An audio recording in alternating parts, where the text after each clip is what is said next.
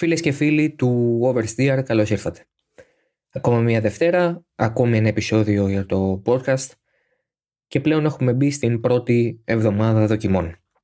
Οκτώ από τις 10 ομάδες έχουν ήδη παρουσιάσει τα μονοθέσιά τους. Μας απομένει η Alpine που παρουσιάζει, αν το ακούτε Δευτέρα, σήμερα Δευτέρα στις 7 η ώρα Ελλάδας. Και βεβαίως η Alfa Romeo η οποία παρουσιάζει το μονοθέσιό της την Κυριακή αφού στο τρίμερο τεστ θα παρουσιαστεί μεν με το μονοθέσιο της το καινούριο, αλλά με κάποιο είδους livery που θα καμουφλάρει τις λεπτομέρειές του. Με την παρουσίαση των ε, liveries ακολουθεί ε, το τρίμερο τεστ στη Βαρκελόνη, ξεκινάει την Τετάρτη και ολοκληρώνεται την Παρασκευή, χωρίς τηλεοπτική κάλυψη, με ελάχιστη κάλυψη γενικώ από ό,τι έχουμε καταλάβει, ε, χωρίς live timing για εμάς, δηλαδή στο κοινό, αλλά με κάποιο live timing στην πίστα. Γενικώς ε, ένα πέπλο μυστηρίου, ένα πέπλο θα έλεγα μυστικοπάθειας. Θα το συζητήσουμε γι' αυτό σε πολύ λίγο. Με την ε, παρουσίαση των ε, νέων αγωνιστικών αυτοκινήτων έχει ξεκινήσει και αυτή η πολύ προσφυλής σε μένα συζήτηση των προβλέψεων. Διότι δεν υπάρχει τίποτα καλύτερο από το να προσπαθούμε χωρίς κάποιο πτυχίο ε, αεροναυπηγικής ή μηχανικής να καταλάβουμε αν ο σχεδιασμός ενός μονοθέσιου μόνο από τις φωτογραφίες και την όψη του είναι καλός ή όχι. Προσέξτε, ε, το να χαρακτηρίζεις ένα μονοθέσιο ικανό για νίκη ή όχι από πέντε φωτογραφίες είναι κάτι που κανείς, και όταν λέω κανείς εννοώ πραγματικά κανείς δεν είναι σε θέση να κάνει. Ακόμα και οι καλύτεροι των καλύτερων. Παρ' όλα αυτά παραξενεύτηκα όταν διάβασα από διάφορες πλευρές την άποψη ότι η Ferrari θα είναι κακή φέτος γιατί το μονοθέσιο δεν φαίνεται να έχει συνέχεια ή ότι η Mercedes είναι παράνομη γιατί η πτέρυγά της είναι πολύ χαμηλά και άλλα τέτοια πολύ ωραία πράγματα. Ε, πάντα ενδιαφέρον να ακούς ε, απόψεις καφενειακές τέτοιου τύπου. Παρ' όλα αυτά, ε, εγώ επειδή είμαι μιας άλλης άποψης, θα αποφύγω τελείως αυτή τη λογική και θα εστιάσω περισσότερο στο ότι πρέπει να κρατηθεί λίγο μια ψυχραιμία απέναντι σε αυτά τα πράγματα. Σίγουρα από τις παρουσιάσεις της εβδομάδας που πέρασε η πιο πολύ αναμενόμενη ήταν αυτή της Ferrari. Δεν ήταν το μόνο μονοθέσιο που είδαμε την προηγούμενη εβδομάδα, είδαμε, είδαμε πολλά έτσι. Είδαμε την νέα Alpha Tauri την Δευτέρα, είδαμε βεβαίως την νέα Ferrari την Πέμπτη, είδαμε τη νέα Mercedes την Παρασκευή, είδαμε την νέα Williams την Τρίτη. Και γενικώς υπήρχε έτσι ένα πολύ μεγάλο ενδιαφέρον για να δούμε και αυτά τα νέα αυτοκίνητα. Αλλά ξαναλέω, η Ferrari ήταν αυτή η οποία συγκεντρώσε το μεγαλύτερο ενδιαφέρον από τις τέσσερις παρουσιάσεις καθώς υπάρχει πάρα πολύ μεγάλο ενδιαφέρον για την πορεία της ομάδας. το, τα ρεπορτάζ για τον κινητήρα της είναι πολλά και όλα συγκλίνουν στο ότι έχει γίνει μια σημαντική πρόοδος, έχει σημειωθεί σημαντική πρόοδος ό,τι έχει να κάνει με την υποδύναμη, κάτι το οποίο είμαστε και εμείς εδώ σε θέση να επιβεβαιώσουμε. Ε, επομένως υπάρχει μια πολύ, ε, ένα πολύ μεγάλο hype, μια προσμονή για τη φετινή σκουντερία. Βεβαίως η Mercedes με την επιστροφή στο Ασημί και βεβαίως με την ε, έλευση του George Russell τράβηξε αρκετά το ενδιαφέρον την ε, Παρασκευή. Και γενικώς υπάρχει μια διάθεση να πούμε από τώρα τι πιστεύουμε για την δυναμική της κάθε ομάδας. Είναι πάρα πολύ δύσκολο να κρίνεις κάτι τέτοιο. Από τις φωτογραφίες. Το ξαναλέω δηλαδή και το τονίζω διαρκώς είναι σχεδόν απίθανο να το καταφέρεις αυτό στην πραγματικότητα και επί της ουσίας δεν αναλύεις την ομάδα ε, δίκαια γιατί πολύ απλά δεν έχεις δει το αυτοκίνητο στην πίστα. Αναλύεις αυτό που πιστεύεις ότι θα μπορούσε να λειτουργήσει. Στην πραγματικότητα όμως ε, κάθε ομάδα, ένα μονοθέσιο μάλλον, έχει την ε, δυναμική που του έχουν δώσει όλα τους τα στοιχεία. Ένα κομμάτι του σχεδιασμού το οποίο ενδεχομένως να διαφέρει δεν είναι απαραίτητα καλό ή κακό. Δεν είναι εγγενώς καλό ή κακό. Είναι καλό ή κακό με βάση το τι θέλεις από το συγκεκριμένο μέρος. Τι έχει σχεδιαστεί να κάνει και πώς λειτουργεί με το υπόλοιπο μονοθέσιο. Τράβηξαν πολύ το ενδιαφέρον η, ε, τα κύλα sidepods της Ferrari, έτσι. Με, τις, ε, ε, με αυτή την έτσι, τη γούβα, όπως τη λέω εγώ. και όντως, πάρα πολύ λογικό, είναι κάτι το τελείως φρέσκο και καινούριο με τους νέους κανονισμούς. Θύμισε πάρα πολύ την McLaren του 2011, ε, όπως εύστοχα παρατήρησαν και πολλοί από τους τεχνικούς αναλυτές αλλά και απλοί fans. Μοιάζει πάρα πολύ όντως. Ε, με άλλο τρόπο, αλλά μοιάζει. Αλλά κανείς δεν ξέρει αν αυτό θα λειτουργήσει ή όχι, γιατί πολύ απλά αυτό δεν, δεν δουλεύει μόνο του. Δεν λειτουργεί μοναδικά πάνω στο αυτοκίνητο. Ε, όλο το αυτοκίνητο είναι κατασκευασμένο για να έχει και αυτό το κομμάτι του μέσα.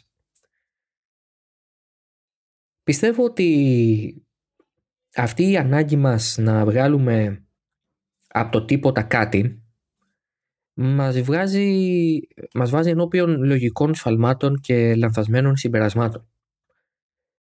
Και δυστυχώς ή ευτυχώς, εγώ μάλλον θα το πω προς το δυστυχώς, θα χρειαστούμε πολύ για να καταλάβουμε τι είναι ικανά να κάνουν τα μονοθέσια φέτος. Όχι μόνο κατά μόνας, δηλαδή ποια ομάδα θα είναι πιο δυνατή από την άλλη, αλλά και σε επίπεδο μαχών και προσπερασμάτων και όλων αυτών για τα οποία έγιναν άλλωστε και αυτές οι ριζικές αλλαγές στους ε, τεχνικούς κανονισμούς. Τα νέα μονοθέσια είναι έτσι όπως είναι γιατί υποτίθεται ότι θα ευνοηθεί η μάχη, θα μικρύνουν οι διαφορές ανάμεσα στις ομάδες, θα υπάρχει μεγαλύτερη πιθανότητα για προσπεράσματα, πολύ πιο κλειστοί αγώνες και όλα αυτά τα πολύ, πολύ ωραία πράγματα στη θεωρία, αλλά που κανείς δεν ξέρει αν θα λειτουργήσουν στην πράξη. Επομένως δεν είναι απλώς το τι κάνει ο καθένας με το μονοθέσιο του είναι, αλλά και πώς δουλεύει σε συνάρτηση με τα υπόλοιπα σε πολλές των περιπτώσεων. Ο επικεφαλής ε, σασί του της Ferrari, ο Ενρίκο Καρντίλε, ανέφερε ε, πολύ ομά, θα πω εγώ, και προς τιμή του το ανέφερε με αυτόν τον τρόπο, ότι τα νέα μονοθέσια, αν έχουν στόχο να ευνοήσουν ε, τις μάχες και να βοηθήσουν στο θέαμα, έχουν μάλλον ήδη αποτύχει τουλάχιστον για φέτος. Φαίνεται λοιπόν ότι οι ομάδες έχουν ήδη καταφέρει να κατασκευάσουν μονοθέσια που ναι, μεν είναι νόμιμα, αλλά απ' την άλλη δεν κάνουν και απολύτως αυτό για το οποίο είχαν σχεδιαστεί από την FIA και τη Φόρμουλα 1. Ε, εγώ κρατάω ένα μικρό καλάθι, έτσι κι αλλιώς, πάντα, ενώπιον αυτών των αλλαγών και ελπίζω ότι ακόμα και αν δεν είναι οι αλλαγές τόσο δραστικές όσο τις διαφήμισε η Liberty Media και η FIA μαζί της, τουλάχιστον θα προσφέρουν μια κατάσταση κάπως ή εμφανώς καλύτερη από αυτήν που ίσχυε μέχρι και πέρυσι. Πάντως δεν μπορώ να φανταστώ πως η χρήση του DRS δεν θα είναι επιβεβλημένη, καθώς μονοθέσια τα οποία παράγουν λιγότερο βρώμικο αέρα, να το πω έτσι, ε, βοηθάνε και λιγότερο στο slipstreaming. Οπότε, αν μπορείς να ακολουθήσεις πιο εύκολα ένα αυτοκίνητο στις στροφές, σημαίνει ότι δεν σου προσφέρει και πάρα πολύ καθαρό αέρα στι ευθείες. Άρα το DRS πάλι θα είναι αναγκαίο για να μπορέσεις να βγάλεις λίγη από την οπισθέλκουσα που έχει το δικό σου μονοθέσιο, τον drag σου και να μπορέσεις να κάνεις το προσπέρασμα στον αντίπαλο. Όλα αυτά νομίζω ότι το, ο μόνος τρόπος για να τα μάθουμε και ο μόνος τρόπος για να καταλάβουμε αν όλες αυτές οι αλλαγές λειτουργήσαν τελικά ή όχι είναι ο πρώτος, ο δεύτερος, ο τρίτος αγώνας. Να έχουμε δηλαδή ένα δείγμα πραγματικό των αγώνων, οπότε να καταλάβουμε αν όλα αυτά τελικά δούλεψαν ή όχι. Και σε ό,τι έχει να κάνει με τα μονοθέσια μοναδικά για το καθένα, κατά μόνα δηλαδή, πάλι θα πρέπει να περιμένουμε τους αγώνες. Γιατί και οι δοκιμές δεν είναι ποτέ, ποτέ ένα δείγμα πραγματικό της δυναμικής του εκάστοτε μονοθεσίου. Θα, θα πω το εξής. Κάθε χρόνο στις δοκιμές δίνεται πάρα πολύ μεγάλη έμφαση στους χρόνους και στις ε, ε, επιδόσεις. Ε, πόσο έκανε η Mercedes, πόσο έκανε η Ferrari, ναι, αλλά αυτή αυτό, ναι, με τα λάστιχα τα εκείνα, ναι, με το καύσιμο το τόσο. Αυτό που νομίζω ότι πλέον όλο και περισσότερος κόσμος καταλαβαίνει και βοήθησε ενδεχομένως και η τηλεοπτική κάλυψη σε αυτό, είναι ότι οι δοκιμές είναι για κάθε ομάδα κάτι το τελείως μοναδικό. κάθε ομάδα κοιτάει τον εαυτό της. Δηλαδή, να το πω και αλλιώς. Όταν ε, η Mercedes επί όλα τα χρόνια της πρώτης περίοδου της υβριδικής εποχής, έτσι, από το 14 μέχρι το 21, είναι η ομάδα με τα περισσότερα χιλιόμετρα καταγεγραμμένα στις δοκιμές, σημαίνει ότι έχει ένα πλάνο στον, στο μυαλό της, έχει καταστροφεί ένα πλάνο, το οποίο θέλει την ομάδα να πρώτα να εξασφαλίσει ότι είναι αξιόπιστη και να, ότι τέλος πάντων το μονοθέσιο πριν από τώρα είναι γρήγορο, τουλάχιστον δεν σπάει, και μετά να δούμε την ταχύτητά του. Έχουμε δει άλλες ομάδες να προσεγγίζουν πιο πολύ το κομμάτι της ταχύτητας. Πόσο γρήγοροι είμαστε με λίγα καύσιμα, πόσο γρήγοροι είμαστε με πολλά καύσιμα, πόσο γρήγοροι είμαστε με σκληρή και πόσο με μαλακή γόμα. Αυτό το έχει αρκετά η Ferrari ε, τα τελευταία χρόνια και είναι αυτό που πολλές φορές μας μπερδεύει σε ό,τι έχει να κάνει με τη δυναμική της σκουντερία μέσα στη χρονιά. Εκεί που θέλω να καταλήξω είναι ότι κάθε ομάδα επιλέγει να κάνει αυτό που θέλει στις δοκιμές με βάση τις προτεραιότητες που βάζει η ίδια στο πρόγραμμά της. Δεν θέλουν όλοι να κάνουν τον απόλυτο χρόνο, οπότε δεν θέλουν όλοι να δοκιμάσουν την αξιοπιστία τους. Τόσο πολύ στο όριο. Η Mercedes το κάνει πραγματικά στο όριο. Είναι το τι θέλει η κάθε ομάδα, ο κάθε μηχανικός να μάθει για το νέο μονοθέσιο. Και αυτό είναι που κάνει τις δοκιμές τόσο, δύσκολο, τόσο δύσκολες στο να τις αποκρυπτογραφήσουμε θα λέγε κανείς. Στο να καταλάβουμε τι ισχύει πίσω από αυτό που βλέπουμε. Σαφώς υπάρχουν πάρα πολλές άγνωστοι παράμετροι όταν βλέπουμε το χρόνο ενός μονοθεσίου. Το μόνο που ξέρουμε είναι σίγουρα το ποιος οδηγεί και το τι ελαστικά φοράει. Όλα τα υπόλοιπα μας είναι άγνωστα. Πόσα λίτρα έχει μέσα στο ντεπόζιτο, σε τι mode είναι ο κινητήρας; Πόσο φθαρμένα είναι τα ελαστικά, γιατί ξέρεις ότι είναι η μαλακή ή σκληρή γόμα, αλλά δεν ξέρεις πόσους γύρους έχουν πάνω τους. Είναι τόσες πολλές οι, οι μεταβλητές τις οποίες δεν γνωρίζουμε που από ένα σημείο και μετά δεν είναι και εύκολο να βγάλεις άκρη βλέποντας μόνο τους χρόνους. Και γι' αυτό θεωρώ ότι είναι ακόμα πιο κακό για το σπορ το γεγονός ότι καμία πραγματική κάλυψη του πρώτου τεστ δεν θα υπάρξει. Χωρίς τηλεοπτικές κάμερες, με ελάχιστους έως και καθόλου φωτογράφους, με μεγάλη ε, μυστικοπάθεια γύρω από το, από το τι θα γίνει στη Βαρκελόνη, θα είναι δύσκολο να καταλάβουμε πώς πατάει το κάθε μονοθέσιο. Μπορεί να ακούγεται λίγο μπακαλίστικο, λίγο παλαιομοδίτικο, λίγο περίεργο στην εποχή της πληροφορίας, των τηλεμετριών και των ε, data, αλλά πολλές φορές για να καταλάβεις αν ένα μονοθέσιο είναι καλό ή όχι, πρέπει να πας να κοιτάξεις πώς περνάει κάποιες συγκεκριμένες στροφές στη Βαρκελόνη. Θυμάμαι τον ε, Τάκη Μπουρναράκη να μου εξηγεί ότι ένας μεγάλος ε, δείκτης, ένας πολύ σημαντικός δείκτης μάλλον, του εκάστοτε μονοθέσιους στι δοκιμέ ε, της Βαρκελόνης είναι να δεις πώς περνάει τη στροφή 10 πόσο εύκολα ε, μπαίνει στη στροφή και πόσο γρήγορα μπορεί να επιταχύνει από αυτή. Γιατί είναι μια πάρα πολύ τεχνική στροφή, όντως, και δοκιμάζει πολύ και την ισορροπία του μονοθεσίου και τη μηχανική του πρόσφυση. Και μου το εξηγούσε δηλαδή και με παραδείγματα κτλ. Αυτό ακούγεται, ξαναλέω, πολύ μπακαλίστικο στη σημερινή εποχή, αλλά κι όμως είναι ένας από τους τρόπους που μπορείς έστω και εμπειρικά, έστω και με το μάτι, να δεις αν ένα μονοθέσιο είναι άνετο ή όχι, αν είναι καλά ισορροπημένο ή όχι. Πώς νιώθει ο οδηγός μέσα σε αυτό. Σας θυμίζω τα αλλεπάλληλα λάθη του Pierre Gasly στις δοκιμές του 19 με την Red Bull. Ε, καθώς το μονοθέσιο ήταν πάρα πολύ ασταθές και πολύ εύκολο στο να φέρει τέτακε λόγω του ασταθούς πίσω μέρους του ε, και ήταν κάτι το οποίο είχαμε δει από το τεστ, από τα χειμερινά τεστ. Φέτος με τον τρόπο με τον οποίο διεξάγονται τουλάχιστον οι πρώτες δοκιμές στη Βαρκελόνη αυτό το πράγμα μας ε, στερείται. Δεν το, δεν το έχουμε. Δεν υπάρχει. Βεβαίως, στο Μπαχρέιν ε, μερικές μέρες μετά θα το δούμε και θα έχουμε μια καλύτερη εικόνα, αλλά θα έχουμε χάσει πολύτιμο χρόνο από το να καταλάβουμε τι κάνουν οι ομάδες.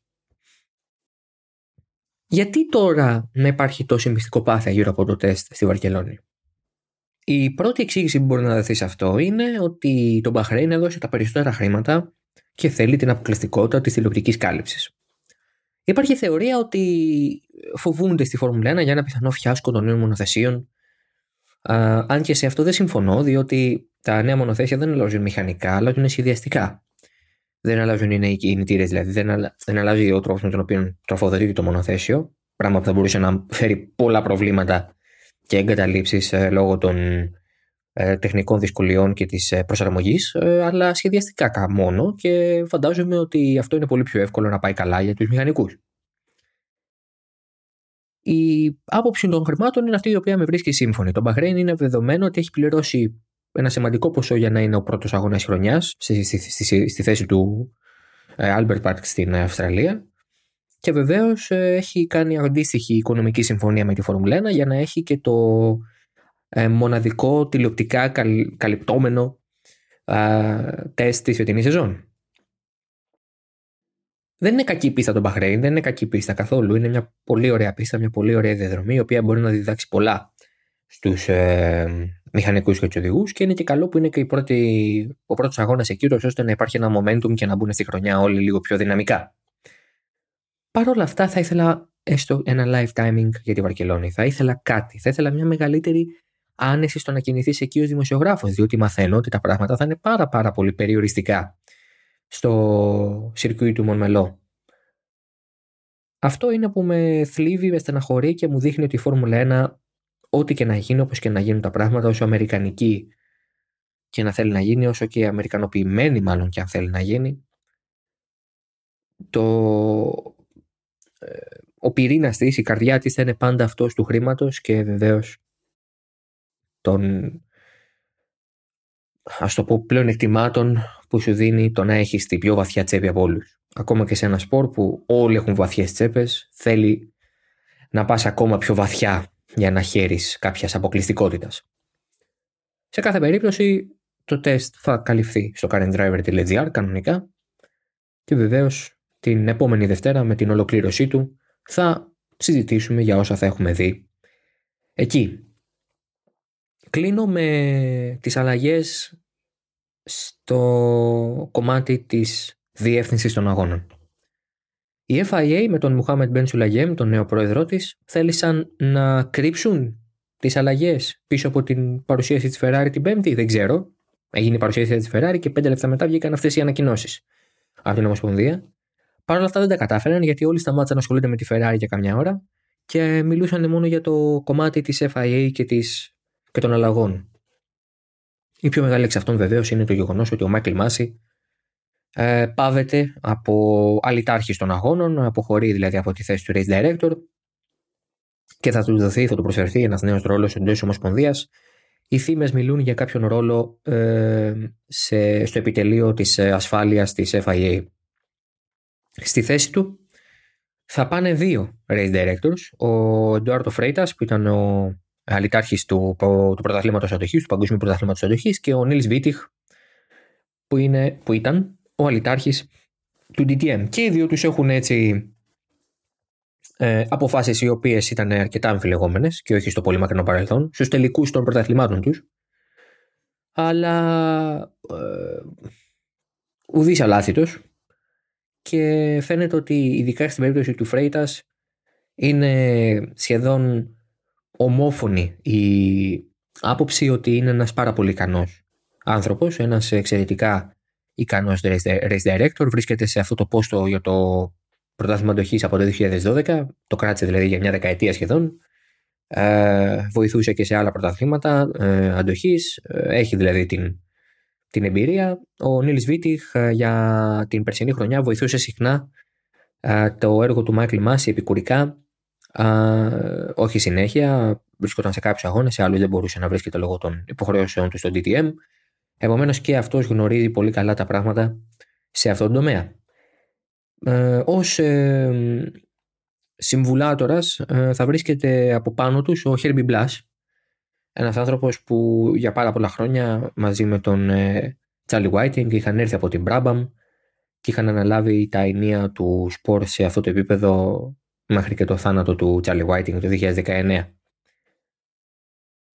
Μα, ε, μαζί με αυτή την αλλαγή ήρθε και ένα τύπου βάρ, ας πούμε, να το πω έτσι, στη Φόρμουλα 1.